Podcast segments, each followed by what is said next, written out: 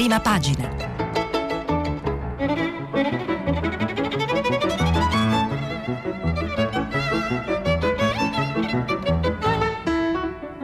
Questa settimana i giornali sono letti e commentati da Luca Mastrantonio, giornalista del Corriere della Sera.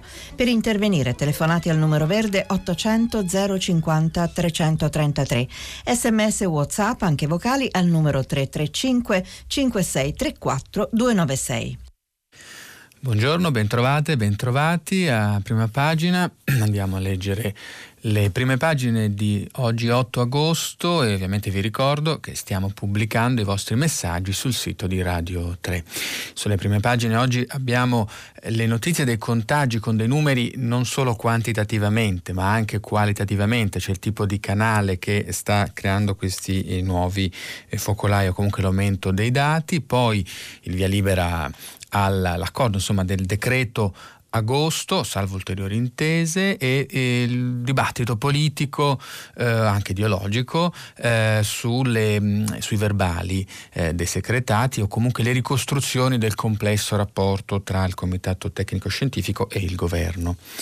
E andiamo all'apertura del Corriere della Sera sui contagi, avanti con i divieti. Sì, ehm, ieri 552 altri casi, il governo proroga al 7 settembre le misure su mascherine e distanziamento. Per quanto riguarda il decreto di agosto, sia la manovra, agevolazioni su tasse e lavoro. Conte dice risorse per 100 miliardi. La, la, foto di prima del Corriere la caserma Le Vacanze in Veneto, i nuovi focolai, appunto i, i due nuovi canali eh, che andremo ad analizzare sono la caserma trasformata in centro um, di accoglienza e, e, le vacanze che stiamo facendo e che hanno purtroppo un tasso di rischio elevato se non si sta attenti, servizi di Silvia Madiotto, Silvia Moranduzzo e Andrea Priante. Eh, poi per quanto riguarda i verbali degli scienziati dei secretati, eh, Marco Marisio, Simona Ravizza e Fiorenza Sarzanini parlano di errori e ritardi e poi la chiusura. Eh, di, l'editoriale di Aldo Cazzulle sul bello che ci può aiutare una riflessione su come reagire alla crisi anche ispirata alla grande mostra, in fondo una parte, occasione mancata, quella di Raffaello, per ovvi motivi non è stato possibile accedere a lungo al muse- alla, alla, mostra, l'Italia centrale, Beirut, rabbie e sospetti, forse è stato un missile di Lorenzo Cremonesi e poi di fogliettone furbetti dell'inglese all'esame per autisti eh, dichiaravano buona conoscenza ma 55, dell'inglese, ma 55 candidati su 71 fanno scena muta. Stop al concorso nel Lazio. Servizio di Arzilia, un commento di Beppe eh, Severnini. Eh, Repubblica apre, eh, fa una scelta eh, forte su aborto, cade l'ultimo no. Il ministro Speranza cambia la direttiva. La pillola RU 486 potrà essere utilizzata senza ricovero. Poi via il decreto di agosto, le tasse sospese saranno pagate in due anni, nasce il fondo per le casalinghe. Eh, poi c'è il ministro Provenzano, intervistato da Repubblica, gli aiuti al sud per unire il paese, rivendica. Eh, il commento di Michela Marzano sulla, sulla direttiva del ministro Speranza eh, riguardo la pillola RU 486, il bene delle donne. Abbiamo poi il, la, la, invece sul virus, i contagi aumentano, giallo Alzano per Conte di Berizzi e Dusi. Il piano del, del Viminale, raccontato da Alessandra Zeniti, è subito i tamponi per i migranti. Eh, poi il fogliettone sulla sconfitta e la delusione della Juve in Champions. La stampa apre su sgra- sul decreto d'agosto, nel merito sgravi, lavoro e consumi, 100 miliardi per ripartire, partite IVA, tasse rinviate. La spesa sociale sarà pagata con i fondi UE. Varata anche la riforma del CSM, il ministro Bonafede dice scardinato il correntismo. Eh, l'editoriale Zone Rosse eh, scoppia il caso Conte Fontana sotto accusa, ma eh, direi eh, il commento ecco, Ger- più politico di Federico Geremica, il Premier nel suo labirinto eh, dal rimpasto alle riforme e poi l'analisi più economica di Carlo Cottarelli, eh, tanti bonus ma non c'è strategia riguardo il decreto di agosto. La foto del eh, quotidiano eh, La stampa, la Juve fuori, non basta il 2-1 contro il Lione, un progetto quindi da ripensare, scrive Gigi Garanzini. Eh, poi abbiamo un intervento testimonianza di Gianluca Nicoletti, se l'autismo è sgradito in autogrill, racconta di ragazzi cacciati da un benzinaio, e poi c'è una intervista al procuratore sulla vicenda di Viviana Parisi, la DJ sparita con il figlio, il procuratore dice Viviana è viva, di, c'è, un, c'è, un, buco di 20 minuti nel suo percorso, Angelo, il servizio di Laura Anello, Angelo Cavallo, il procuratore che indaga su Viviana Parisi, la mamma scomparsa col figlio nel messinese, dice in un'intervista alla stampa che la DJ originaria di Torino potrebbe essere viva. Probabilmente, spiega Cavallo, si è allontanata con l'aiuto di qualcuno, non è detto che il bambino fosse con lei. Il, il, Fatto Quotidiano apre sulle zone rosse. Fontana si diede i poteri il 23 febbraio. Eh, nella foto c'è un montaggio con Fontana e due documenti che vengono riprodotti dal Fatto Quotidiano nel servizio di Milosa e Oliva. Eh, ecco l'ordinanza con cui poteva chiudere Lodi e Alzano e poi anche c'è l'appalto in famiglia e un altro documento sulla questione dei camici nota. In Lombardia eh, i camici del cognato anche per il Trivulzio. Eh, c'è poi sul decreto di agosto, in particolare post balneari e sgravi aval- avanti, il, le, il commento, l'articolo di Marco Travaglio ha come titolo Il Comitato Tecnico Cazzaro. La verità. Conte ha mentito sulla zona rossa, vedete, insomma, cambiamo, eh, si fanno virate di 180 gradi su questi eh, verbali mh, mm, desecretati e sulle varie ricostruzioni. Eh, Maurizio Belpietro firma l'articolo di apertura, il titolo che chiede anche le dimissioni di, ehm, di Conte. Ecco, eh, ecco, perché il Premier voleva che le carte restassero segrete. Smentiscono la versione che ha dato ai PM di Bergamo che indagano sull'epidemia. I tecnici infatti chiesero di chiudere il 3 marzo. Lui non lo fece e poi disse di non aver visto la relazione deve dimettersi. La foto di apertura è dedicata mh, al pallone in borsa che è bucato, cioè al ca- rapporto tra calcio e finanza e quotazioni in borsa, la Roma pronta a scappare nel servizio di Camilla Conti. Abbiamo poi su immigrazione Silvana De Mari, vendono l'Italia con l'inganno dei profughi che non sono tali, abbiamo perso Lampedusa, gli stranieri superano la cifra di 5.500, cioè sono più numerosi dei cittadini italiani residenti a Lampedusa di taglio centrale un ampio titolo sul decreto d'agosto critico, QQ, lo scontro al ristorante non c'è più. Poi c'è un'intervista al presidente di una ONG che mette assieme dei biologi e scienziati eh, che direbbe il virus creato nel laboratorio di Wuhan, tutte le prove portano lì. Il fogliettone riprende un mm, commento di Michele Serra su Repubblica di ieri ehm, che, eh, su, su, Calderoli e lo rimette assieme a un altro invece che aveva fatto su Pessina, la vicepresidente di Fondazione Cariplo, che aveva fatto body shaming, insulti diciamo o comunque aveva fatto inopportuni mh, mm, osservazioni osservazioni sulla, su, su, Giorgia Meloni, Giorgio Gandola scrive l'insulto sessista è, sol- è soltanto di destra, si arriva da sinistra e ruvida allegria. Il giornale, un verbale dimostra che Conte ha mentito zona rossa a Bergamo. I tecnici chiesero di chiudere Alzano e Nembro, ma il Premier disse PM mai visto il report. Gli alleati sono gelidi, ha voluto i pieni poteri, ora se la deve vedere da solo. Eh, Francesco Angeli poi firma appunto questo servizio, l'editoriale di Alessandro Sallusti, eh, l'unica verità sostiene nel suo editoriale che la Lombardia è incolpevole, gli errori di marzo e l'incapacità di oggi. Sull'economia invece eh, Nicola Porro parla di misure fuori tempo per quanto riguarda il decreto di agosto, sconti al sud e licenziamenti vietati per legge, roba da anni 70 eh, poi di fogliettone Tony Damascelli anche lui si esercita sullo speak English degli, degli autisti furbetti e ignoranti.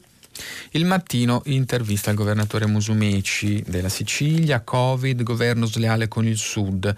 Abbiamo perso miliardi per il lockdown totale, un fatto sconcertante.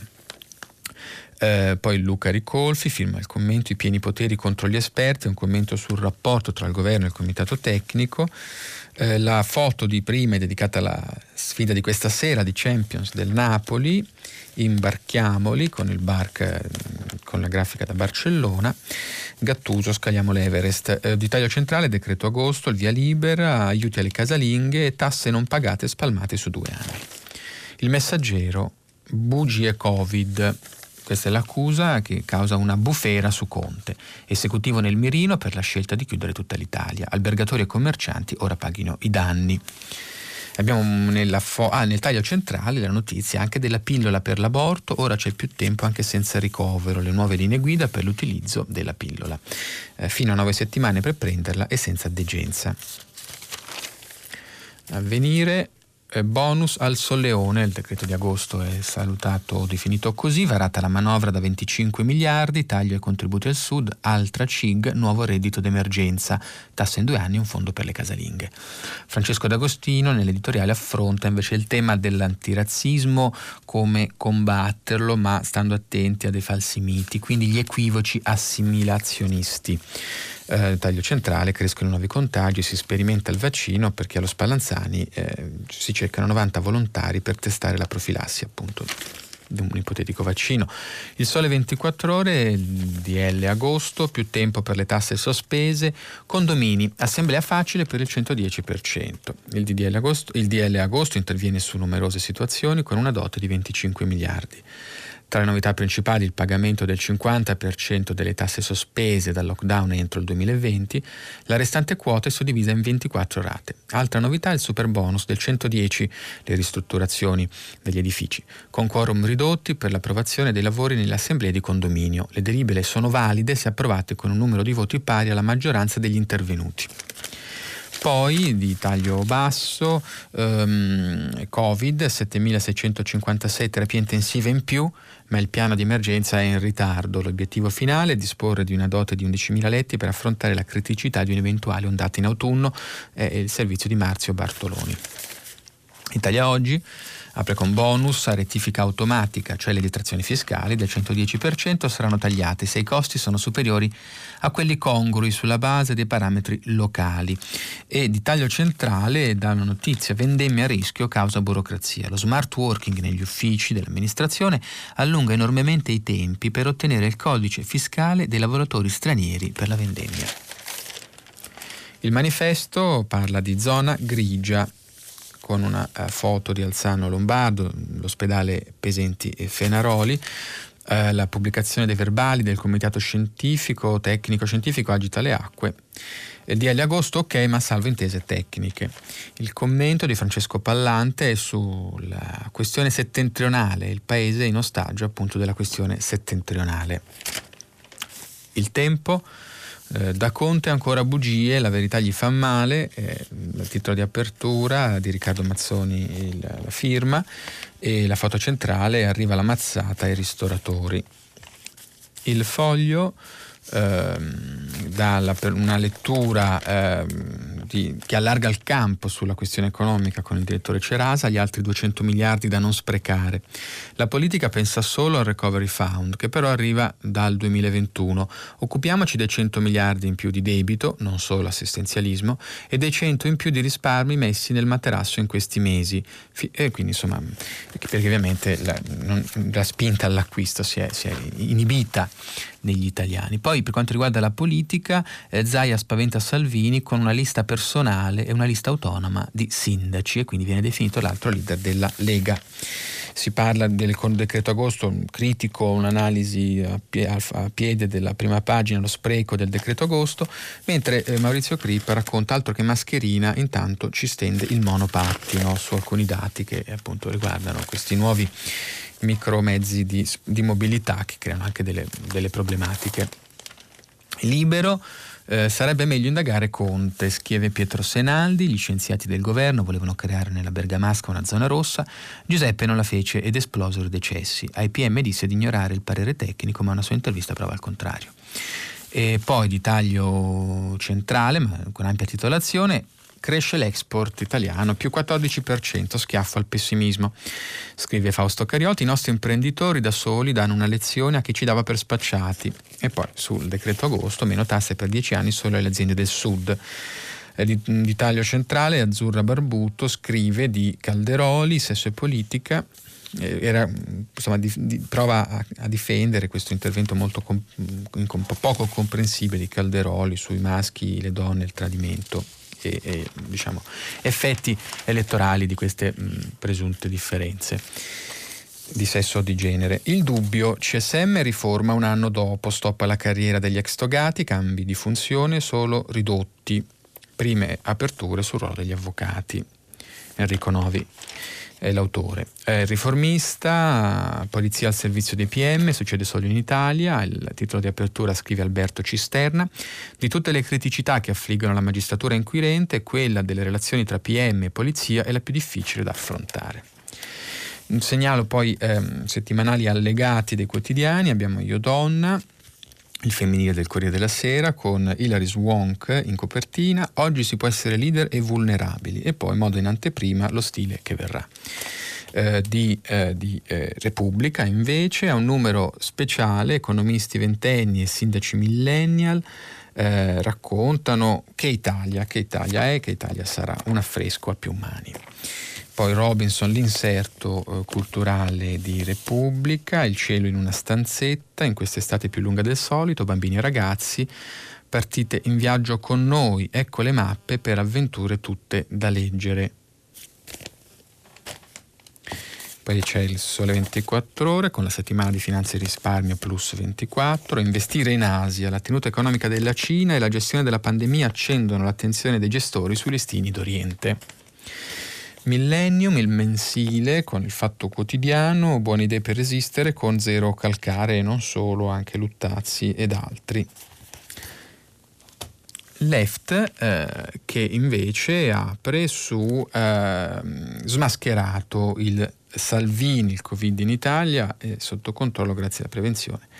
Ma negare la pericolosità di un virus ancora senza vaccino, lanciando messaggi falsi e contraddittori come fa Salvini, è pericoloso.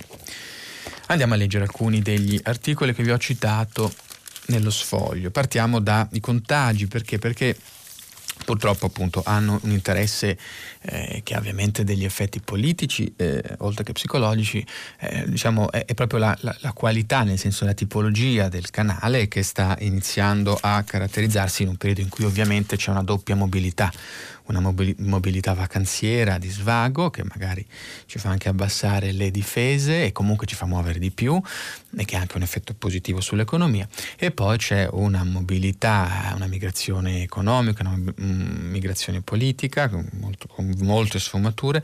Non entriamo nel merito politico, ma entriamo nel fenomeno che ovviamente adesso è, è maggiore rispetto ad altri periodi e ci sono dei dati importanti. Eh, partiamo dal eh, Corriere con eh, contagi come a fine maggio, siamo a più 552, il balzo è in Veneto. E Zaia, Zaia parla di virus di ritorno, il servizio di salvatore frequente. Impennata della curva del contagio in Italia, sono 552 positivi in più rispetto a giovedì quando erano stati 402, numeri che non si raggiungevano da più di due mesi. Un terzo dei nuovi contagi di ieri sono in Veneto, determinante il focolaio dell'ex caserma Serena di Treviso. Eh, dice Zaia, è chiaro che il virus entra da fuori o qualcuno ce lo porta dentro in Veneto, sottolinea il presidente della regione Luca Zaia commentando i focolai nei centri che ospitano migranti, ma anche i nuovi casi di rientro dall'estero per vacanze. Ecco, è importante, credo, no, che teniamo assieme questi due fenomeni perché altrimenti ce la si prende con i giovani soltanto che vanno in vacanza e non, e, e, sta, e non stanno attenti o solo con gli immigrati. Tra i nuovi positivi ci sono anche veneti rientrati dalle vacanze in Croazia, Malta, Perù, Messico e Corfù. Si stabilizzano invece nuovi numeri in Lombardia, 69 nuovi positivi contro 118 di giovedì. Questo lo sottolineo perché, ed è il motivo per cui per esempio non l'ho messo da parte, l'articolo del Fatto Quotidiano parlava di un problema lombardo-veneto, usando una locuzione, va bene semplificare, ma usando una locuzione che ha sicuramente una forte persuasione storica, eh, che però in realtà non corrisponde ai dati, perché c'è un problema al momento in Veneto, la Lombardia in parte stabilizza, anche se i numeri sono, sono ovviamente rilevanti per la Lombardia, ma appunto sono stabilizzati. Andiamo però dentro eh, la questione del caso Treviso, che ovviamente desta molta preoccupazione per vari aspetti nel servizio di Silvia Maddiotto e Andrea Priante, sempre sul Corriere. Eh, in principio fu il paziente zero, un operatore pakistano addetto alla raccolta dei rifiuti che a giugno rientrò da un viaggio in patria e finì nel reparto malattie infettive dell'ospedale. Prima del ricovero ebbe il tempo di contagiare un migrante ospite della struttura in cui si trovava, la Serena di Treviso, un'ex caserma trasformata in centro di accoglienza per richiedenti asilo. Oggi lì vivono 300 profughi e di, questo, e di questi 246 hanno contratto il coronavirus assieme a 11 operatori tutti asintomatici. Attualmente il più grande focolaio di coronavirus in Italia.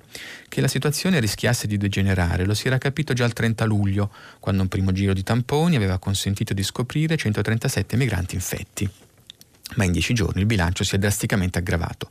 E ora il sindaco di Treviso, Mario Conte, vuole sapere di chi è la responsabilità di quella bomba sanitaria.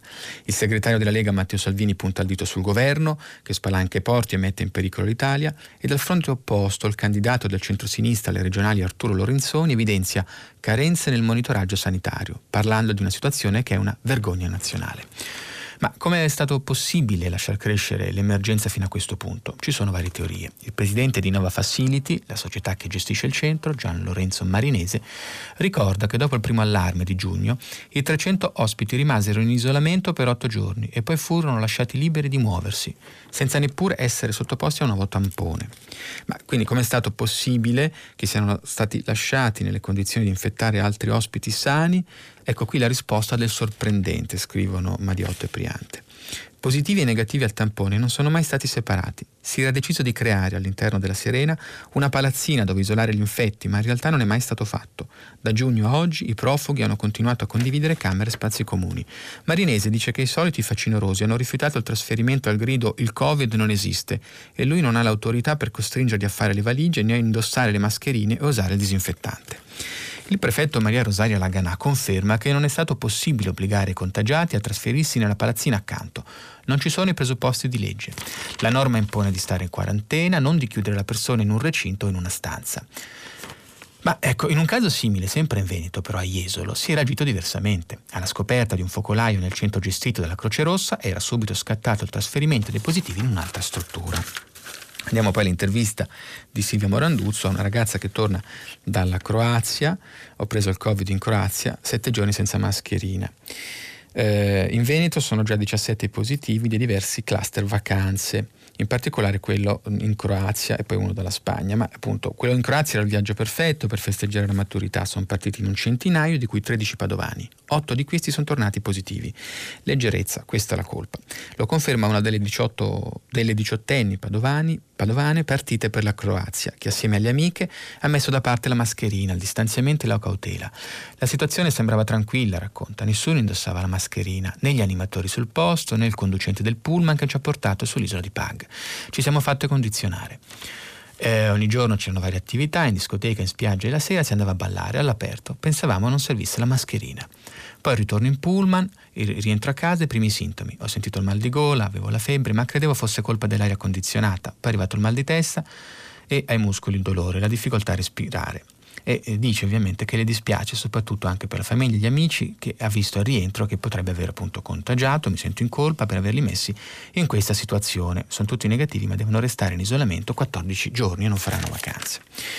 Eh, Repubblica mh, mm, racconta il piano del, del, Viminale, insomma un terzo dei contagi adesso è nei centri per migranti, dicono i, i numeri e l'intervista a anzi no, il, racconto del piano del Viminale di Alessandra Ziniti tampone a chi sbarca dopo il pasticcio dei test. Il Viminale corre ai ripali, i sierologici sono rilevati inaffidabili, il Ministero cambia il protocollo medico. Eh, anche, poi per la quarantena ne arriva una seconda nave in Calabria e poi pronta la Tendopoli in Sicilia. Il Viminale appunto eh, dice, o comunque la ricostruzione, il protocollo sanitario va cambiato eh, perché appunto i sierologici non, non funzionano. E poi eh, eh bisogna, avere, mh, mm, bisogna, fare maggiori controlli che non escano dai centri, anche se il tema qui è stato proprio come dividere per esempio gli infetti dai non infetti, questo è emerso dal caso di Treviso in maniera emblematica. Ed evidentemente c'è una carenza o, o di leggi, o, come ha detto la procuratrice. Eh, andiamo su un po' di cronaca per quanto riguarda i verbali dei segretati, provando a non farci, sarà difficile, ma ci proveremo a non farci trascinare da, dalle tempeste eh, politiche e ideologiche. Il retroscena di Marco Marisio, Simona Ravizza e Fiorenza Sarzanini sul Corriere, la, primi, insomma si parla ovviamente della data del 23 febbraio e poi alla fine della settimana seguente a Nembro eh, e poi al Sano, ma il tema centrale di cronaca è che, come già presente peraltro in un libro curato dai tre colleghi, ehm, Conte ha detto che non aveva visto il verbale di questo incontro del Comitato Tecnico Scientifico che aveva effettivamente indicato la necessità di istituire queste zone rosse.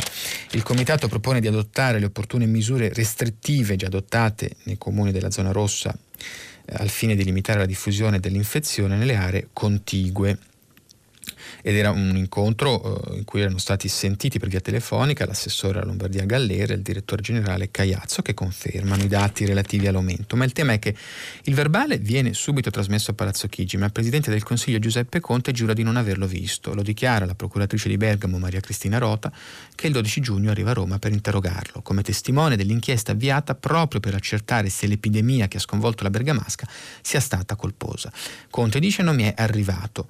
Risulta che lo abbia abbiano ricevuto gli uffici della presidenza, scrivono i colleghi, ma Palazzo Chigi comunque a prescindere da quel documento decide di prendere tempo.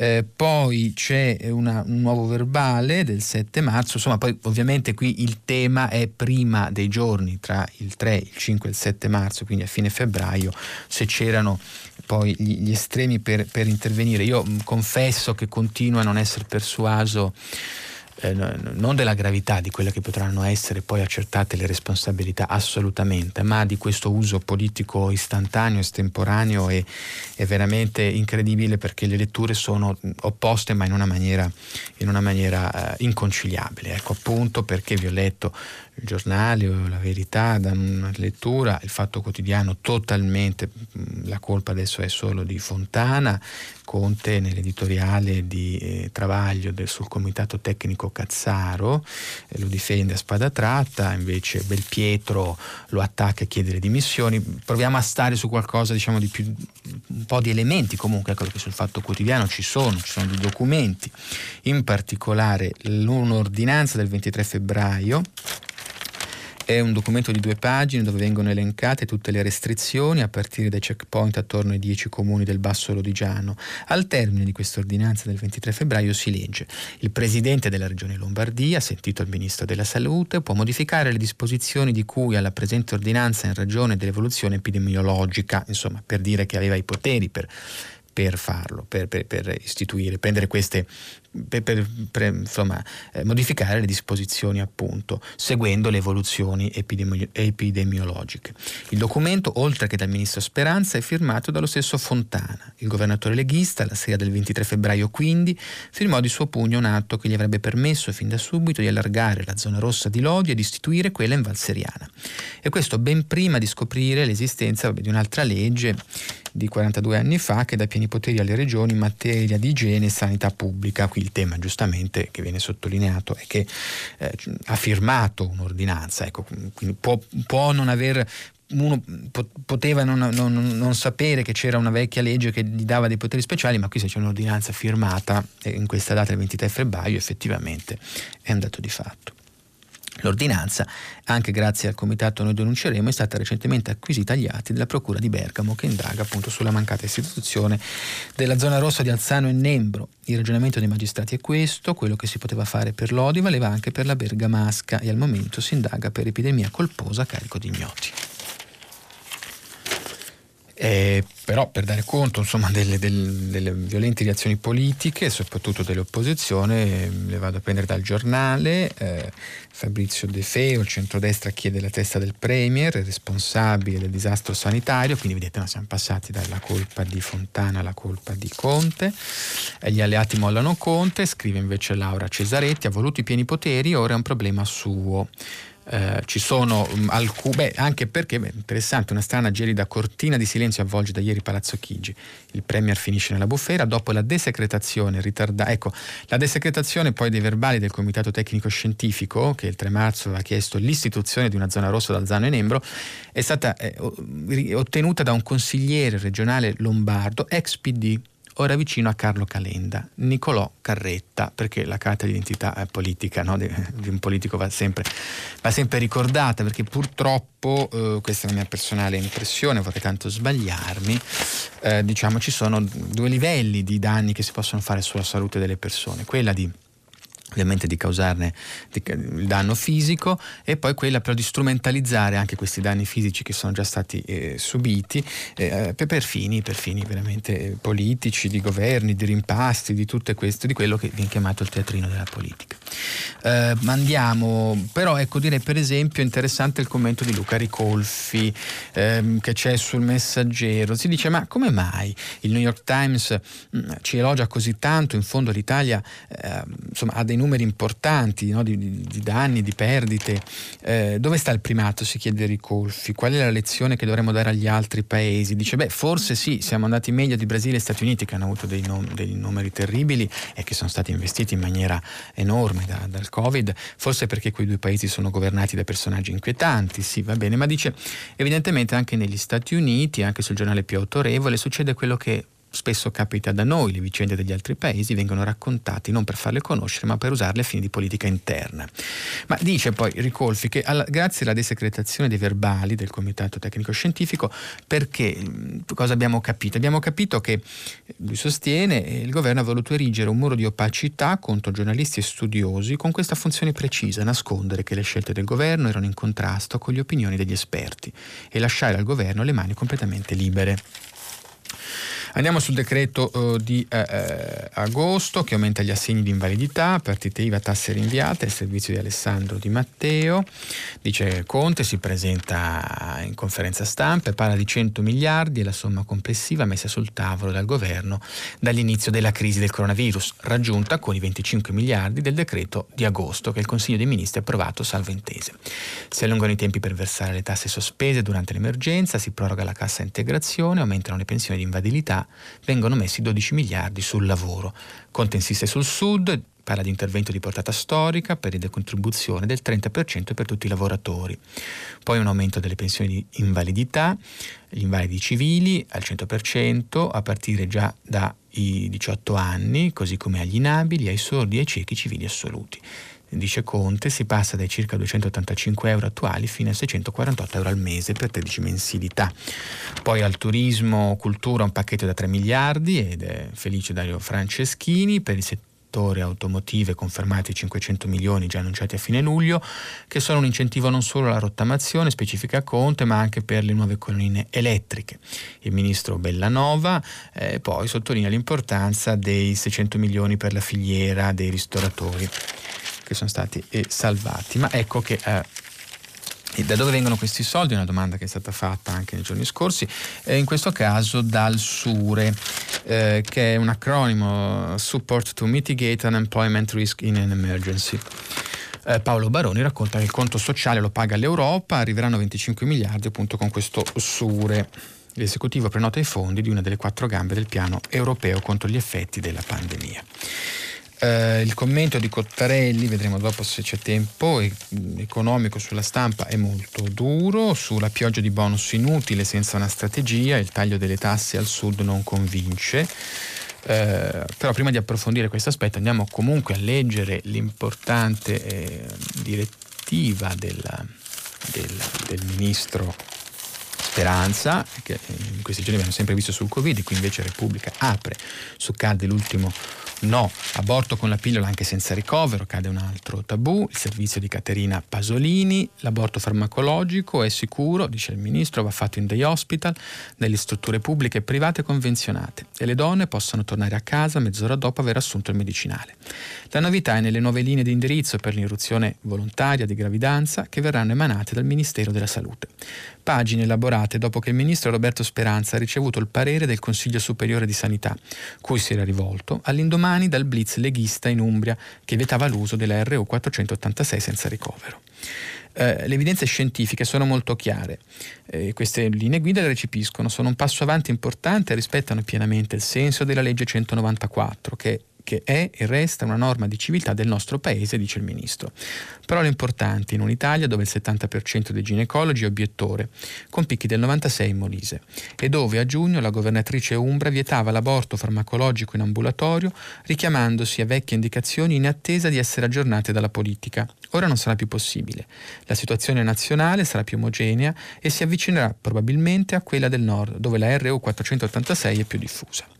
Le direttive approvate dieci anni fa, subito dopo l'introduzione della pillola abortiva in Italia, consigliavano per sicurezza tre giorni di ricovero per l'aborto farmacologico, farmacologico lasciando libertà di scelta alle regioni.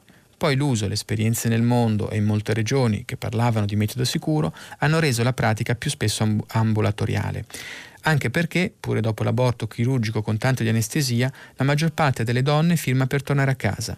Eppure col farmaco nel nostro paese si fa solo il 20% degli aborti, il cui numero totale è comunque in calo, mentre in altri stati europei si arriva al 90%. Eccoci, questo giusto per non perdere nella analisi eh, poi anche economica, che è sicuramente più importante di quella politica e so- soprattutto di politica economica, non perdere questa importante notizia di cultura politica, di eh, allineamento tra quella che era stata una legge e quella che era un periodo di attesa in cui si, ci potevano essere delle diciamo, situazioni che restavano indietro come in Umbria e che appunto il ministro Speranza ha voluto, ha voluto chiarire. Eh, dicevo, però, vale la pena leggere eh, l'analisi di Cottarelli, l'economista, su questa pioggia di bonus, eh, espressione usata da molti in questi giorni, un po' inutile, senza una strategia. Diciamo senza qualcosa, un vaso che raccolga. Um, ecco, innanzitutto dice Cottarelli che c'è la violazione di uno dei principi che dovrebbero guidare una politica di bilancio congiunturalmente espansiva in un'economia aggravata da un elevato debito pubblico, quale purtroppo l'Italia. Qual è questo principio? Quello di prevedere interventi temporanei, interventi che non tocchino l'andamento di lungo periodo delle finanze pubbliche, soprattutto quando le fonti di finanziamento del maggior deficit siano pure temporanee, come le risorse del Recovery Fund o gli acquisti di titoli di Stato da parte della BCE. I precedenti decreti seguivano questo approccio, scrive Cottarelli. Per esempio, oltre il 90% delle misure del decreto rilancio aveva un effetto solo nel 2020. Il decreto agosto abbandona in parte questa logica, prevedendo misure con effetti permanenti sul deficit pubblico. L'esempio migliore è il taglio del cuneo fiscale per il Sud, che pur avendo un impatto limitato sui conti del 2020, comporterebbe un aggravio per almeno un decennio di oltre 5 miliardi l'anno. Un altro aspetto riguarda l'utilità nel lungo periodo dei provvedimenti stessi. Nell'immediato qualunque aumento del deficit ha un effetto potenzialmente espansivo nel breve periodo. Ma se si devono prendere misure espansive è meglio fare qualcosa che sia più utile nel lungo periodo, giustamente lo dice la parola stessa. È prioritario che si spenda di più per la pubblica istruzione. Certo siamo agli ultimi posti in Europa non solo per spese universitarie e numero di laureandi, ma abbiamo davvero bisogno di 85.000 nuovi insegnanti a tempo indeterminato per scuole elementari e medie? Per eliminare le classi pollaio, come dice la ministra Azzolino. Ma dove sono le statistiche che mostrano che il rapporto tra alunni e insegnanti sia più elevato in Italia che negli altri principali paesi europei? E per risolvere il problema temporaneo del distanziamento non c'è altra soluzione che l'aumento permanente del numero degli insegnanti e bidelli in un paese dove i nati scendono di anno in anno? Ho anche qualche dubbio sull'efficacia del taglio del cuneo fiscale nel mezzogiorno, cuneo fiscale a cui sono in generale favorevole, ma perché solo al sud? La risposta immagino è che la disoccupazione è un problema più serio al sud ma non è certo più serio perché le tasse al sud sono più alte. È più serio perché a parità di retribuzione il costo del lavoro al sud è più elevato, dato che la produttività del lavoro è più bassa per un insieme di motivi, scarse infrastrutture, una pubblica amministrazione meno efficiente, problemi di sicurezza, eccetera. Ma allora, perché invece di tagliare il cuneo fiscale solo al sud, non si è intervenuto per rimuovere quei vincoli alla produttività nel sud, per esempio con un programma di investimenti di infrastrutture, scuole, asili, no? quindi risolvere con le, con le infrastrutture e le strutture il problema delle classi pollaio? Perché non cercare di ridurre il divario tra durata di processi civili al nord e al sud, rispettivamente 671 giorni contro i 1142 giorni? E poi parla anche dei, dei licenziamenti. Però questo mi sembra più interessante perché il sud, il sud è il tema, un tema forte, questione adesso da meridionale è diventata settentrionale eh, le colpe si cercano in Lombardia, al sud chiede con governatori, addirittura minacciano class action molti eh, esercenti del sud. E l'intervista a Provenzano su Repubblica, il ministro del Mezzogiorno, che invece dice basta con i bonus a pioggia, cioè quella fa capire era più una linea del Movimento 5 Stelle prima, nell'intervista ad Annalisa Cuzzo Crea, lui rivendica che questo è solo uno step prima di quello che sarà poi diciamo eh, prima eh, un, un, recovery plan, una, ci sarà un piano più strategico e più ampio che rafforzerà le misure anche più strutturali, per esempio insomma, appunto, le infrastrutturali e quelle strutturali. Ehm, basta una norma come questa a portare lavoro dove non ce n'è? Risponde il ministro. La norma nasce da una preoccupazione per l'immediato. Dobbiamo evitare che si ripeta quel che è accaduto con la crisi precedente, una voragine occupazionale, una ripresa senza lavoro al sud. Le priorità restano gli investimenti asili, connessioni veloci, ferrovie, scuole con il tempo pieno, ciclo integrato dei rifiuti. Ma davanti a una crisi eccezionale abbiamo bisogno di una misura eccezionale. Però, insomma, frase che effettivamente non fa decadere la critica di Cottarelli, nel senso che forse doveva avere una durata eccezionale. Ehm, ecco, la, la, critica anche di Cuzzocrea dice ma durante la crisi il governo ha seguito la strategia dei bonus a pioggia, è arrivato il momento di cambiare? Dice sì eh, il ministro, un conto è l'emergenza, un altro la prospettiva. Eh, quindi bisogna ridurre i divari, non fare parti uguali tra diseguali. Se, insomma, questo, in questo invece eh, c'è ovviamente una, è finita questa micro stagione di bonus a pioggia in parte. Ehm, ecco, si è mai chiesto se misure come il reddito di cittadinanza non abbiano fatto male al sud, dove in troppi addirittura smettono di cercare lavoro? Non si tratta di una misura per il sud, continua ovviamente sulla defiscalizzazione, decontribuzione, scusate, ma contro la povertà e aiutato a contenerla. Ah, scusate, il reddito di cittadinanza non era una misura per il sud, ma contro la povertà e aiutato a contenerla e non poteva servire a creare lavoro. Per quello servono politiche attive del lavoro e rilancio degli investimenti pubblici e privati. Diciamo, trovo più interessante la domanda della risposta. Nello Musumeci, intervistato dal Martino, da Valentino Di Giacomo, il governo sleale con il Sud, paghiamo scelte sbagliate, fa i calcoli di quello che sarebbe eh, diciamo, il prezzo per il blocco delle attività, i calcoli li faremo a fine anno, ma di certo parliamo di miliardi di euro. Per ora solo nel comparto turistico viene stimato un calo del 30-35%. Lei però aveva tuonato contro i turisti del nord, chiedendo di non venire nella sua terra. È pentito? Assolutamente no, fu una dichiarazione dettata dalla prudenza. Lo scorso febbraio a Palermo abbiamo avuto uno dei primi focolai in un albergo che aveva ospitato dei turisti di Bergamo. Volevano farci passare per razzisti, ma invece cust- abbiamo costituito in regione un nostro autonomo comitato scientifico. Si trattava solo di considerare i dati che ci offriva la scienza, semmai c'è stato un razzismo al contrario non si è tenuto conto delle evidenze che dicevano che il virus era maggiormente diffuso al nord, ma ci hanno pure nascosto i dati. Eh, poi dicevo, eh, libero schiaffo al pessimismo, export su del 14%, ma Italia oggi, ecco, sulla vendemmia a rischio di Cristina Bartelli, la vendemmia non parte perché mancano i codici fiscali per gli stagionali, il fisco da smart, da smart working non funziona eh, bene, lento è il cortocircuito del fisco amico. Paradossalmente il rilascio del codice fiscale avveniva più facilmente, ovviamente di persona, ma quando era fatto da anche gli aspiranti lavoratori eh, stagionali, anche immigrati che eh, magari non parlavano benissimo l'italiano. Quindi si è inceppato con lo smart working, eh, che a volte no, si dice benissimo, malissimo, ma in certi comparti eh, non, non si può semplicemente passare dall'ufficio a casa in particolare con i dipendenti pubblici, se non li si attrezza, se non li si forma e se non si controlla che si lavorino. Non ho tempo di, eh, di, leggere approfonditamente, ma comunque metto una lente sull'ingiuria sessista, Gandola, sulla verità, se la prende con Michele Serra, perché in sintesi dice, ma quelle stesse scemenze di Paola Pessina, fino all'altro ieri le dicevamo tutti, le diciamo ancora in privato davanti a un piatto di maccheroni e un bicchiere di vino, quindi erano scemenze, no? dire che la Meloni era calva per troppo testosterone, quindi Gandola se la prende perché dice, insomma, il body shaming vale solo se viene da destra e anche i candidati furbetti dell'inglese, ne abbiamo almeno dato conto, perché anche qui insomma meritocrazia, ma basta fare un po' di controlli seri. Comunque la rassegna di oggi finisce qui, vi aspetto dopo la pubblicità per il filo diretto con voi ascoltatrici e ascoltatori. Luca Mastrantonio, giornalista del Corriere della Sera, ha terminato la lettura dei giornali di oggi. Per intervenire chiamate il numero verde 800 050 333. Sms WhatsApp, anche vocali, al numero 335 5634 296. Si apre adesso il filo diretto di prima pagina per intervenire, porre domande a Luca Mastrantonio, giornalista del Corriere della Sera. Chiamate il numero verde 800 050 333. Sms e WhatsApp, anche vocali, al numero 335 5634 296.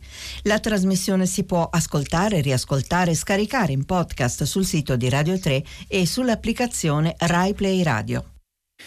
Bentrovate e bentrovati, vi ricordo che stiamo pubblicando i vostri messaggi sul sito di Radio 3. Pronto? Pronto? Pronto? Sono Maria Teresa. Buongiorno, buon eh, fine settimana a tutti. Io telefono perché sono perplessa sulle, sui provvedimenti governativi e delle amministrazioni regionali. Si, pro, si procede sempre per forme assistenziali, quando da tempo in Italia abbiamo bisogno proprio di dare delle svolte e adesso i contributi europei sono fatti in funzione di progetti, non di, della ripetizione dei vecchi sistemi. Quindi abbiamo bisogno di, so, di cambiare il sistema della dichiarazione dei redditi per le partite IVA. Che senso ha che questi poveri cristi, i piccoli, certo. vadano da un commercialista da pagare per fare la dichiarazione? Potrebbero benissimo andare all'ufficio imposte per eh, di volta in volta fare il loro provvedimento e non si capisce perché non è risolvibile. Certo, avremo bisogno di personale dipendente efficiente, beh facciamolo. E così è per la scuola, abbiamo bisogno di tempo pieno. In tempo di coronavirus non dovranno stare in, in classe, però potranno andare fuori. Eh, beh, dobbiamo creare delle delle possibilità nuove, delle risorse nuove nei confronti dei deboli. Ha ragione Maria Teresa, io eh, non amo gli slogan, ma lei nella sua veemenza mi ha ispirato un binomio sem- semplificazione che è quello che chiedono in tanti, sia per quanto riguarda la pubblica amministrazione e soprattutto poi per la burocrazia, e, e fantasia, nel senso immaginazione, ecco, semplificazione e immaginazione, bisogna reinventarsi. Ci sono stati insegnanti straordinari, maestri che hanno inventato un modo di tenere comunque a contatto il contatto con, con, con gli allievi eh, nei parchi, anche se poi alcuni sono stati persino multati. Insomma, sicuramente c'è bisogno di semplificazione e di immaginazione, perché bisogna ripensare il, il, le modalità ecco, con cui fare quello che si faceva prima e decisamente farlo meglio. Devo dire, poi senza entrare nel metodo, che sì, effettivamente eh, forse non è una pioggia di bonus, è un po' una grandine, cioè è più grossa la, la, la, la massa, è, è, maggiore, è più dura, però effettivamente al momento qualcosa di strutturale non c'è. Trovo molto interessante l'analisi, eh, la critica che ha fatto Cottarelli, per esempio, dell'intervento al sud, cioè è vero, come dice il Ministro, che è una, un'emergenza lavoro, quindi è un modo, quell'incentivo in questo momento immediato o diciamo nell'immediato speriamo con l'arrivo e eh, il buon utilizzo dei soldi del Recovery Fund eh, ci possa essere un'iniezione di sangue fresco per, per, una spinta e per le imprese e quindi al sud possano essere spinte con questa decontribuzione ad assumere. Però effettivamente è, è spostato troppo in là questo che è una, un, un, favore forte che viene fatto a un'area sicuramente depressa per quanto riguarda il lavoro ma eh, gli interventi strutturali sono scusate sul gioco di parole parole, ma sulle infrastrutture, insomma. Quindi in questo sono d'accordissimo con lei. Pronto? Sì, buongiorno, sono Alfonso da Genova. Buongiorno. Buongiorno, vorrei parlare della, dello stato di salute delle autostrade. Sì. Eh, ieri casualmente ho avuto modo di ascoltare un'intervista del procuratore generale eh, di Genova che si sta occupando dell'inchiesta delle, del crollo del ponte e sono emersi, ascoltavo, sono emersi dei particolari incredibili che non, non vivono un paese civile, vivono un paese so, spaziale del poco. Cioè, eh, raccontare dei, dei, fatti sulle autostrade, in questo caso della Liguria, sì. eh, paradossali. Cioè, noi abbiamo camminato per anni e anni e anni sulle nostre bare e non lo sapevamo. Abbiamo pagato cifre esagerate perché le, le, quelle liguri sono le più care in assoluto come autostrade, tra l'altro, quindi con code tra l'altro anche molto spesso quasi sempre presenti sulle autostrade e questo accadeva normalmente in un paese civile come l'Italia. Ad un particolare che mi ha sconvolto, eh, in particolare dico su tanti, sì. eh, le infiltrazioni nelle, nelle, gallerie venivano sparate soltanto con dei pannelli di PVC per nascondere l'infiltrazione come se la cosa eh, così si risolvesse. Ma, ecco, ma io mi chiedo, ma eh, questo tipo di cose possono accadere in un paese normale. Non, cioè, dire, non dovrebbero, dire, Alfonso, voglio, sì, voglio dire, voglio dire eh, d'accordo che senz'altro qualcuno è responsabile diretto, eh, dal gestore agli operai, ma è, è come un sistema che non ha funzionato, perché non è possibile che eh, una, una, irresponsabilità di un gestore possa essere di fatto eh, assoluta e non relativa. Eh, perché, vuol dire che le autostrade appartengono comunque a, a, a, un paese dove c'è un controllo istituzionale, ci sono le forze dell'ordine, sono i tecnici e questo è successo così. Alfonso, a, la ringrazio perché ci riporta, diciamo, siamo noi sospesi tra questi riguardo, riguardo il ponte che fu Morandi, adesso il nuovo ponte Genova-San Giorgio. Noi in questi giorni siamo sospesi tra l'agrodolce soddisfazione che comunque i lavori siano stati rapidi per rivedere un ponte e comunque suturare una ferita e poi l'anniversario, l'anniversario della, della, della, della tragedia e, e, non dobbiamo dimenticare, per, in questo poi cerco di non, di non farci sviare troppo da eh, trasformare i colpevoli col pacchetto di azioni col, di, di, colpa maggiore nei, nei capi espiatori, no? che questo la politica un po' l'ha fatto, ma lei giustamente si domanda, sì ma come può succedere succedere che con un'opera di cosmesi e non di, eh, non di intervento vero eh, siano venute fuori tutte queste criticità e come lei ha detto abbiamo, abbiamo no, il,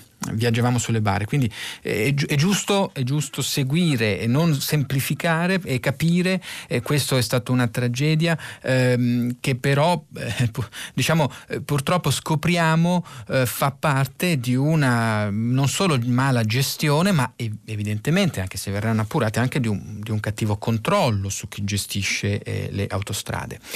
Pronto? Pronto? Sì, buongiorno. Ah, buongiorno, mi chiamo Luciano, chiamo da Forlì. Prego Luciano.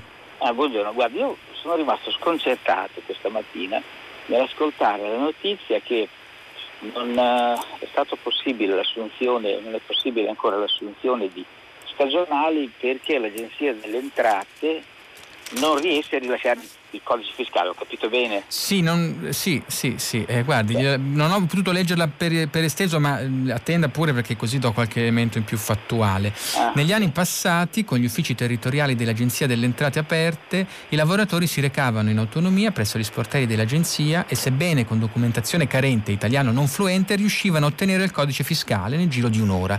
Invece ora con fisco amico, in modalità smart working per ovvi motivi, però c'è questo blocco. Quindi sì, eh, il, il problema ehm, caro Luciano, qui è come nella, nel, per esempio in, in ci sono blocchi e blocchi. Se uno ha uno studio, ha dei problemi con lo smart working, fattura meno, è, è, è, un problema, si deve far aiutare, deve provare ad accedere alla cassa integrazione, ma qui se non funziona con lo smart working la, il funzionamento de, della macchina burocratica, non è che noi non abbiamo la vendemmia e il vino, ma i danni economici, ma anche poi l'utilizzo sì, sì, sì. di questi. Quindi no, lei ha colto, le ho, ho, rubato un po' di tempo perché volevo dare bene la, la notizia che ha colpito molto anche a me. Prego Luciano, scusi. La ringrazio, la ringrazio, lei è preciso e, e puntuale. Ma io, guardi, io posso portare la mia piccolissima, modesta esperienza di responsabile di un ufficio pubblico, non so se posso dire il nome dell'ufficio per non far pubblicità, eh, per dieci anni.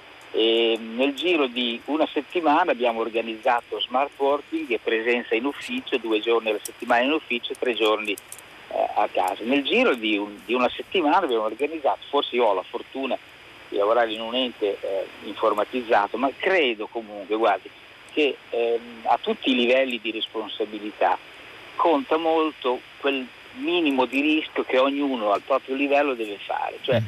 esiste un, un punto in cui uno si tiene dalla parte del sicuro, per cui se la legge non lo prevede la cosa non si fa. Esiste eh, un margine invece che pur rimanendo nella legge si rischia un filo e la cosa si fa. Mm. Io mi comportavo così, io sono in pensione da, da, da due mesi, quindi in pieno smart working avevo raggiunto il, il, i titoli per andare in pensione, quindi però ho lavorato in smart working per, per circa due mesi, dal primo, dal primo di, da metà febbraio fino alla fine di marzo.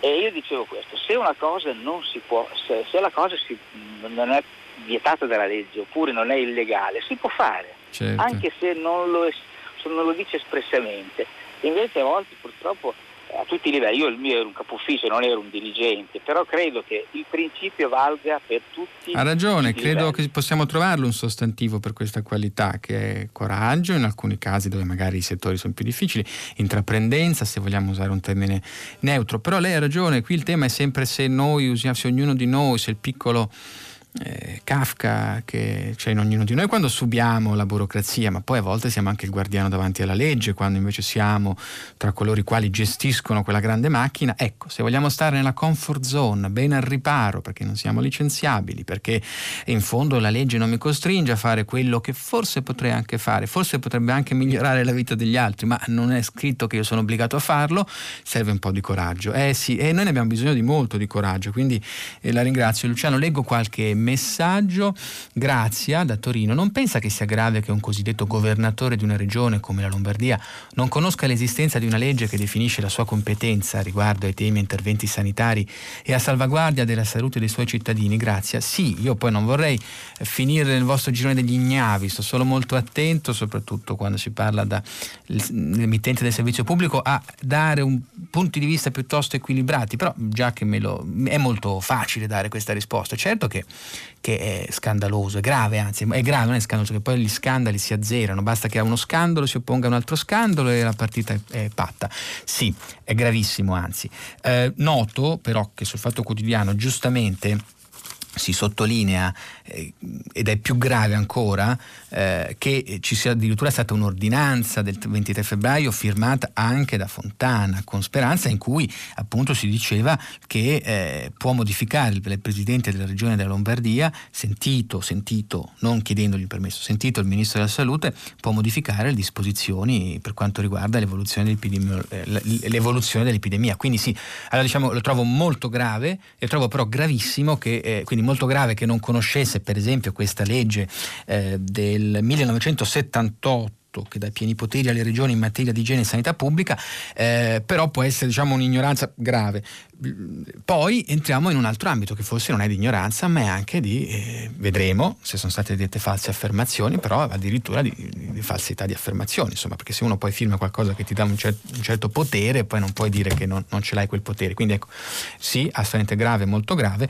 Gravissimo quello, come così sì, faccio l'ignami, candido a entrare nel giro degli ignavi, però trovo altrettanto sbagliato e forse grave, non altrettanto, comunque trovo grave e sbagliato eh, questa questa, aver provato a tenere nascosti i verbali del comitato tecnico scientifico che come tutte le cose che si vogliono nascondere poi vengono fuori e quindi eh, insomma io quanto, su, sulla vicenda noto semplicemente che dobbiamo, bisogna stare attenti a non trasformare anche qui le responsabilità e i colpevoli negli obiettivi politici, nei capi espiatori. È un gioco che fanno ovviamente i partiti politici, i media molto vicini ad alcune aree politiche e che noi invece non facciamo. Pronto? Pronto? Pronto? Buongiorno. Ah, buongiorno, mi chiamo Pino e chiamo da Perugia. Prego Pino. Vor- vorrei parlare della riforma parlamentare in corso. Sì. Vorrebbero ridurre il numero dei deputati e dei senatori, però poi ci sono problemi di rappresentatività sul territorio, eccetera. A mio parere, da molto tempo eh, si pensava a una riforma ben diversa, cioè abolire del tutto il Senato il risultato intanto sarebbe quello di semplificare e velocizzare l'attività legislativa senza tutti gli infiniti rimpalli fra Camera e Senato che vediamo continuamente. Si eviterebbe il rischio di due maggioranze diverse fra due Camere, come è successo già qualche anno fa.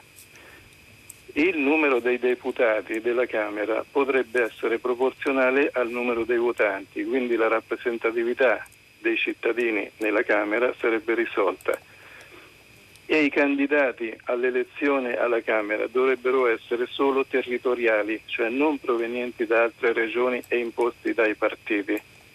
E questo per riallacciare il rapporto finalmente tra eletti e cittadini. Io non capisco eh, come una cosa così semplice e di buonsenso nessuno la, pro, la, la, proponga. Pipino, lei non era, le chiedo se la riforma Renzi, che poi è stata abolita, non rientrasse in parte in questa sua...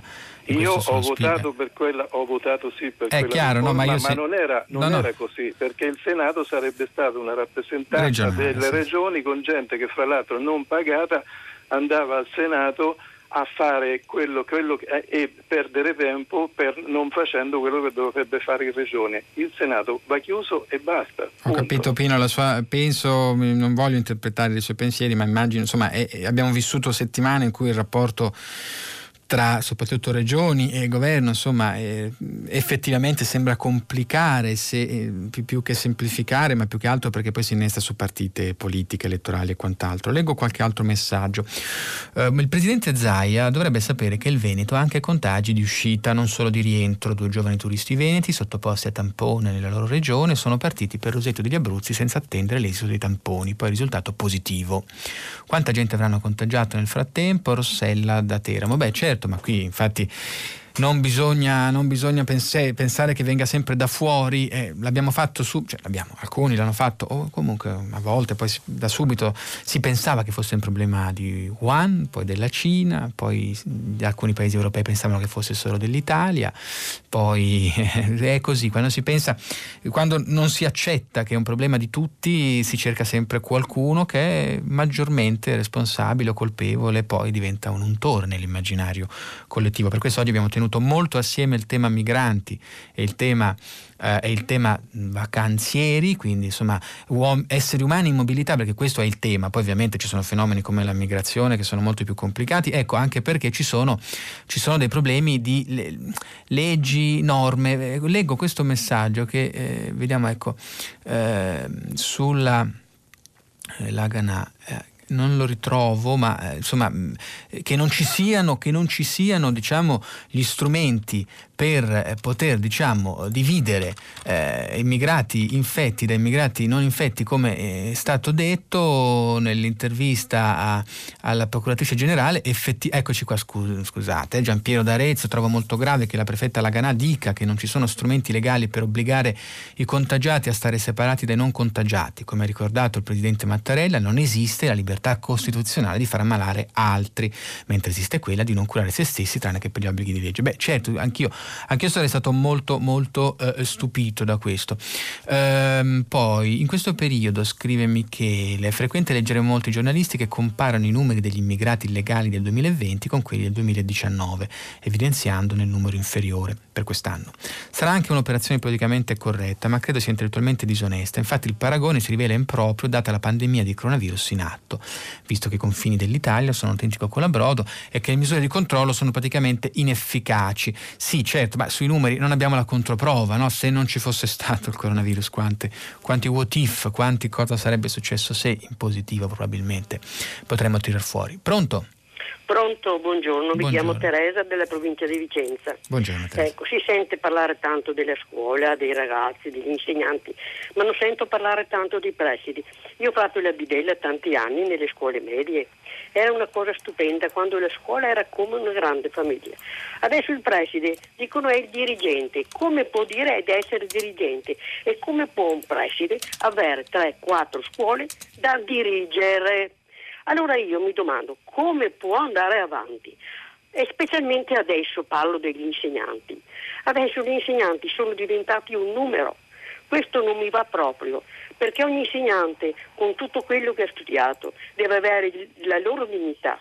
Mi sembra che hanno fatto la scuola come una fabbrica, come le persone possono, fossero delle macchine non, non, pensano che hanno dei ragazzi da educare ed ogni ragazzo ha la propria testa per pensare. Dunque al giorno di oggi è molta fatica fare l'insegnante e in più con quel piccolo stipendio che prendono. Io amo la scuola perché ho imparato dai ragazzi e ho imparato dai, dagli insegnanti e quando nella scuola c'è un preside, il vicepreside, Mm, adesso hanno incorporato anche le scuole. Nel mio paese c'era una bellissima scuola media nuova, l'hanno incorporata con Torre Belvicino, ma andiamo avanti così. Certo. Mi Ter- scusi tanto, no, ma buona giornata Teresa, grazie a lei, ma certo, poi eh, dipende poi anche insomma nei ricordi personali ognuno di noi ha incontrato insegnanti fantastici, insegnanti terribili, eh, insomma chi ha a cuore la scuola e chi no, Su, sull'essere numeri o non essere numeri, ovviamente no, eh, non so, non siamo, nessuno di noi vuole essere un numero eppure ognuno di noi può diventare un numero. L'importante insomma è quando si hanno delle opinioni ragionare sui numeri e poi capire in questo caso sulla scuola se diciamo ci sia, eh, mi riferisco anche appunto alle osservazioni o alle critiche che ci sono state mh, anche su qualcosa che sembra oggettivamente positivo, no? assunzioni, più insegnanti, più, più collaboratori scolastici, eh, però anche poi parlare di strutture e infrastrutture per la scuola perché poi non è fatta solo di persone, è fatta anche di, struttu- anzi, di strumenti e di strutture la scuola. Quindi sicuramente per dare per, io penso che l'unica cosa mm, positiva, insomma, ci ha costretto a guardare in faccia che ci sono nel corpo docenti due velocità, quelli che sono capaci di stare al passo coi tempi. Oggi comunque i tempi impongono non solo bravura didattica, capacità relazionale, ma anche una certa dimestichezza con certi, con certi strumenti, mm, non ultimi quelli, quelli, quelli digitali, e quindi è, richiesto, è sicuramente richiesta una competenza più larga agli insegnanti di quanto non fosse anche solo quella richiesta fino a qualche anno fa, che sicuramente richiede anche motivazione, ecco, come anche qualche intervento dei giorni scorsi rivendicava, ma insomma l'insegnamento è una missione, come il dottore, insomma, è come colui che bada alla salute delle persone, perché la salute futura delle persone, l'educazione. Pronto?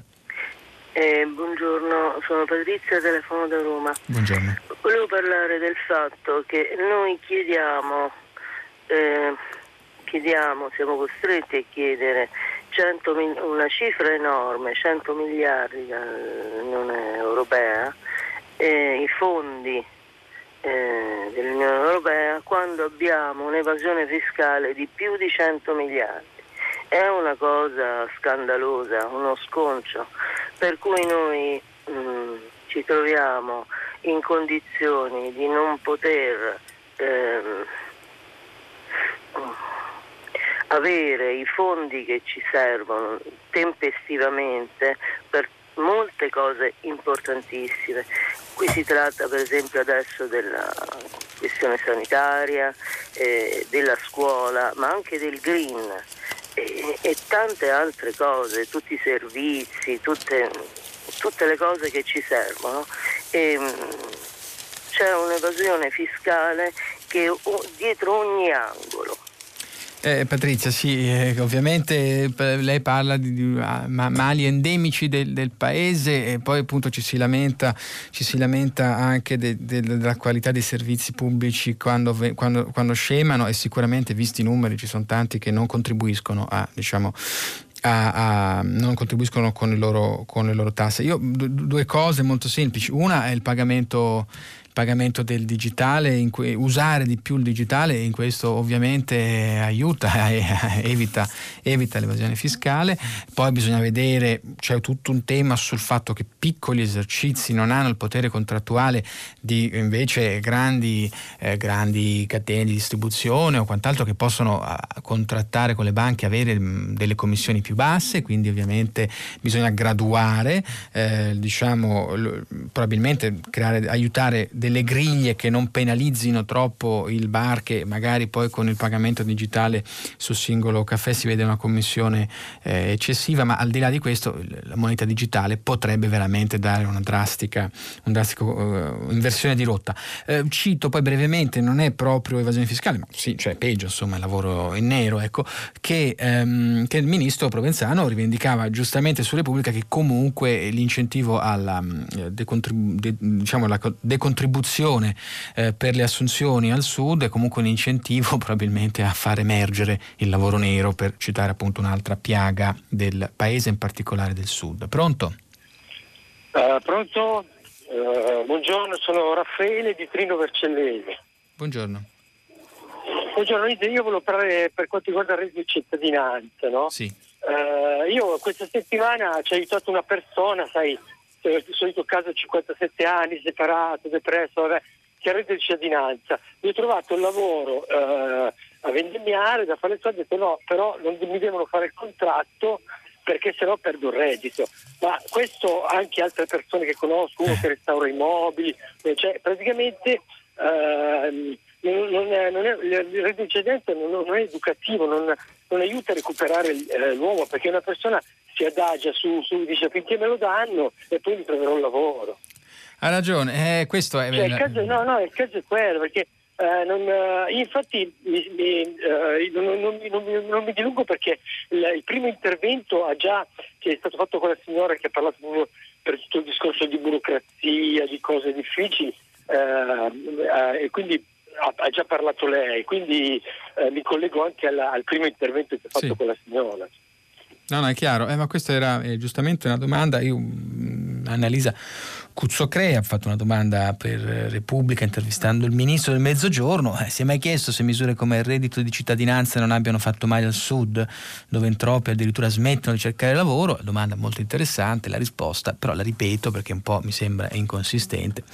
Non si tratta di una misura per il sud ma contro la povertà e ha aiutato a contenerla e non poteva servire a creare lavoro. Per quello servono politiche attive del lavoro e rilancio degli investimenti pubblici e privati. Sì, verissima, però un po' la palissiano e anzi adesso inconsistente urgente, cioè adesso che ci sono dei soldi da investire, adesso che bisogna dare dei segnali molto forti, eh, effettivamente è totalmente inconsistente e io su questo sono d'accordo. Questo è un momento in cui, beh, ma era anche la metafora della, della rete che usa, veniva usata da alcuni editorialisti, la rete aiuta, ma quando la rete è troppo fritta imbriglia. Quello lo sappiamo, chiunque di noi si è rotto qualcosa, ha usato una stampella, la stampella ci aiuta, ci aiuta indubbiamente, e poi però se non la togliamo non ci aiuta a tornare a camminare o persino persino a correre. Pronto? Pronto, buongiorno. Buongiorno. Buongiorno, mi chiamo Tina, chiamo da Roma. C'è una cosa che ci aiuta noi donne da oggi, quella della decisione ottima e civile del Ministero della Sanità di non obbligare per la pillola del giorno dopo per eh, chi è rimasto incinta e eh, vuol fare l'aborto con la pillola, non, più, non c'è più l'obbligo di essere ricoverati in ospedale. È una grande vittoria di civiltà perché essere ricoverati in ospedale voleva dire...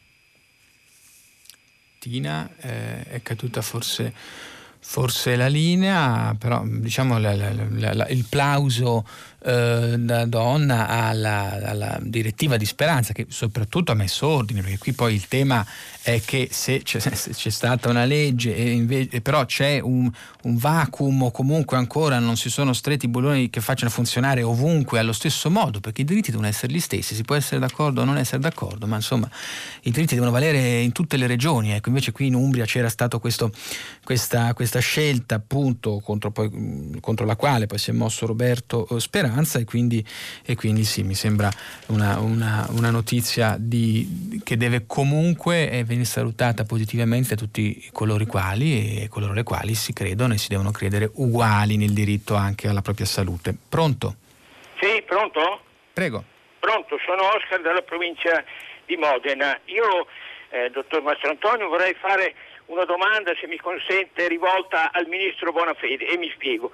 Eh, lei saprà meglio di me che è notizia di queste ultime ore che il Ministro Bonafede ha proposto la riforma del CSM. Bene, lui ha testualmente parlato in sostanza del fatto che i magistrati che entrano in politica in sostanza non potranno più rientrare eh, nella magistratura, si chiude la possibilità di rientrare in magistratura perché testualmente ha detto perdono il requisito di terzietà. Allora, io vorrei chiedere al dottor Bonafede, che fra l'altro mi risulta sia avvocato, cioè è laureato in giurisprudenza, no? quindi vorrei chiedere, ma eh, ha dimenticato il fatto che il requisito di terzietà è una prerogativa dei magistrati giudicanti, cioè di quelli che comunemente si chiamano giudici, no? certo. mentre invece il, il PM... magistrato fa l'accusa, certo, sì, sì. Io ho fatto lettere, però insomma eh, cioè, eh, porta avanti l'accusa, insomma, è chiaro, c'è una confusione di ruoli, lei dice nel ministro Bonafede, mi sembra mi sembra chiaro. Eh, sì, le porte, diciamo, nel, forse nella, nel, eh, nell'enfasi, nel giubilo di aver portato avanti eh, questa riforma del CSM, che peraltro credo abbia rivendicato, non è solo figlia del caso Palamara, dello scandalo Palamara, eh, forse ha decisamente semplificato, ha semplificato il ragionamento. Mm, per quanto mi riguarda, mm, ecco, comunque il, il, segnale che ci debba essere una depoliticizzazione eh, del CSM, questo almeno va salutato positivamente, poi ci sono delle cose che potevano essere migliorate, ci sono altre che magari si possono fortemente criticare, eh, però mi rendo conto del, del, de, dello spiazzamento se viene confusa questa terzietà e insomma tra forse è figlia di una difficile percezione che in Italia abbiamo della distinzione eh, beh, in questo caso del ruolo, sottolinea Oscar, ma o comunque già col, con una separazione più netta delle carriere, se non sbaglio, potrei sbagliarmi, qui era un po', è un po' diciamo, è ridotta, nel, nel, tempo è ridotto il passaggio tra diciamo, un ruolo e l'altro, però lei ha colto sicuramente un, un lapsus eh, cognitivo del ministro. Leggo un messaggio, lo smart working nella pubblica amministrazione allunga terribilmente i tempi, quasi per qualunque cosa. Ho amici che lavorano nella pubblica amministrazione mi hanno raccontato situazioni che definirei vergognose o oscene e noi cittadini del tutto impotenti, se abbiamo bisogno di un certificato o un documento possiamo solo incrociare le dita e roderci di rabbia e frustrazione. Rosana da Torino. Beh, purtroppo Purtroppo è così il più delle volte, spesse volte, il caso adesso di Italia Oggi appunto era emblematico eh, di come, eh, ma, insomma lo smart working sì, e noi forse il tema è questo, che se ne parla molto per quanto riguarda aziende dipendenti, perché possono creare spiragli eh, di flessibilità. Poi parliamo di smart working, qui dovremmo parlare di telelavoro. Eh. Ecco, e lo smart working è il classico caso in cui la, l'espressione inglese è cosmetica e noi diciamo smart working anche se facciamo telelavoro telelavoro con orari che sono quelli di prima, anzi di più perché non c'è la pausa, la pausa pranzo è ridotta perché tanto stai a casa quindi devi ridurla. Insomma, sulla pubblica amministrazione invece non se ne parla, io temo perché se ne potrebbe solo parlare male. Beh, malissimo perché è proprio lì, è proprio lì che se non si interviene per modernizzarla quando tutti gli altri lavoratori lavoratori, imprenditori che hanno bisogno di una migliore pubblica amministrazione, ecco che allora altro che occasione mancata rischiano di diventare veramente delle ganasce alla ripartenza. Pronto? Pronto, buongiorno, sono Alberto da Cesena. Buongiorno. Eh, anch'io voglio parlare a questo punto di inefficienza. Eh, la mia domanda a questo punto, legandomi anche a quello che ha detto precedentemente, eh, a chi giova questa inefficienza, perché anch'io relativamente ai migranti che continuiamo a vedere un sistema di gestione completamente inefficiente, cioè da emergenza al Nord Africa del 2012 la parola emergenza al tempo poteva avere anche un significato, oggi non lo può più avere, eppure si gestisce per logiche di consenso la, la questione in maniera esclusivamente eh, emergenziale. E questo con delle inefficienze e adesso col Covid sono addirittura amplificate, cioè per cui eh, eh, test sierologici, tamponi, D'altra parte come possiamo pensare se in hotspot che tiene 100 persone a Lampedusa se ne stanno 800, le cose sono ingestibili e pensare che non si sono creati dei ponti aerei, delle caserme che hanno tutti i servizi per poter fare in brevissimo tempo eh, identificazione, eh, test sanitari, permessi, gestione con personale, con personale specializzato. Questa inefficienza può essere inspiegabile se non, chiaramente non è come dire, eh, delegata a persone che hanno paura di gestire queste cose qui. La Lamborghese conosce bene le cose, eppure oggi deve dire che aumentano i rimpatri, ma sempre per, per logiche di consenso, non tanto per logiche eh, eh di annunci, sì certo, è la politica e questo, e questo, e questo è è incredibile, cioè le persone scappano dai, dai centri migranti e, e, ce lo fanno vivere come minaccia dei migranti, ma è chiaro che se tu metti 800 persone in un posto che ce ne sono 200 le persone scappano, non è che ci voglia, ci voglia tanto. E questo è un continuo, è un continuo come dire, riprodursi di questo meccanismo dove alcune forze politiche ci speculano di più, ma nessuno si può esimere dall'essere responsabile in tutto l'arco istituzionale, istituzioni comprese. Questo è il punto, nel senso che a questo punto dopo dieci anni eh, è incredibile, ma ci sono una quantità di costi, ci sono persone che sono ancora in uh, procedimenti di riconoscimento della protezione internazionale da sei anni in cui si vengono pagati 30 euro al giorno perché siamo inefficienti e hanno lavoro e hanno capacità e hanno modalità che non vengono assolutamente prese in considerazione queste persone vivono sempre in un limbo. certo Alberto, eh, no, no, è che non ha senso. Ovviamente No, colgo mm, la, il, suo, il, suo, disappunto proprio per, per un, perché ci troviamo in me. Ecco, i migranti no, sono un po' purtroppo un esempio chiaro in cui eh, manca, ris, risposte sbagliate sul piano concreto eh, sono frutto anche di una eh, paura di agire, di, non tutti pensano di poter avere diciamo, la copertura normativa, magari a volte eh, c'è una scarsa eh, conoscenza, a volte invece è proprio che mancano. Eh, è ovvio ovvio, ecco, questa è una situazione a voler vedere l'occasione, diciamo, di sperimentare senza accuse ideologiche eh, un atteggiamento diverso. Io personalmente penso che sicuramente questo è un momento in cui si può pretendere un maggiore rigore nell'ordine, nella, nella gestione e anche nella, eh, nello spostamento, eh, nel, nell'ingiunzione ovviamente di usare mascherine. Insomma, effettivamente anch'io sono restato abbastanza, abbastanza spiazzato quando eh, la procuratrice ha detto eh, no, non ci sono la, norma di legge, insomma non si possono spostare coattamente. Beh, ma come non si possono spostare coattamente? Allora se ci sono eh, se, se un gruppo di di, di malati, di, eh, di, cittadini non migranti eh, che, che, rischiano di contagiare gli altri, vanno senza mascherina e però vogliono stare in un determinato luogo, sono stati messi lì eh, e poi dopo si scopre che sono, so, si sono trovati in un certo luogo e sono stati contagiati, non possono essere spostati e rimossi o, o messi in una palazzina. Que- ha dell'incredibile quello che ovviamente è successo in quell'ex caserma. Su questo eh, speriamo insomma che da subito si provi un po', un po a correggere. Ecco, peraltro c'è Edoardo da Cavarzere, eh, se la pronuncia è giusta, dice che, che critica l'altro esempio che invece di Jesolo è stato portato positivamente nell'articolo Una geniata da intelligenza artificiale, prendere i contagiati da Jesolo e portarli in centro a, a Cavarzere, zona assolutamente incontaminata Ora, io ho cercato su internet, non ho trovato notizie se lì ci siano stati focolai o qualcosa di simile eh, poi successivamente a questo spostamento, no, non mi risulta ma potrei sbagliarmi.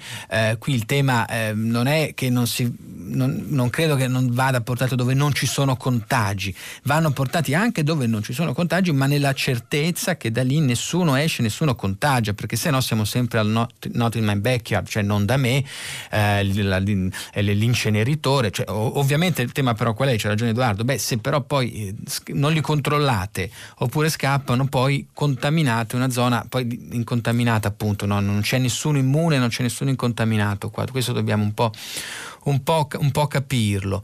Ecco che direi però eh, noi ci fermiamo. Noi ci fermiamo qui e lasciamo la linea al giornale radio. Vi ricordo che potete riascoltarci sul sito di Radio 3 o sull'app Rai Play Radio. A domani.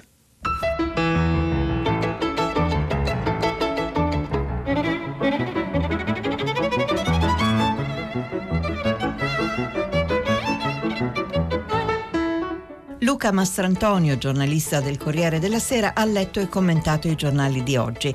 Prima pagina è un programma a cura di Cristiana Castellotti. In redazione Maria Chiara Beranec, Natascia Cerqueti, Manuel De Lucia, Cettina Flaccavento, Michela Mancini. Posta elettronica, prima pagina, chiocciolarai.it. La trasmissione si può ascoltare, riascoltare e scaricare in podcast sul sito di Radio 3 e sull'applicazione Rai Play Radio.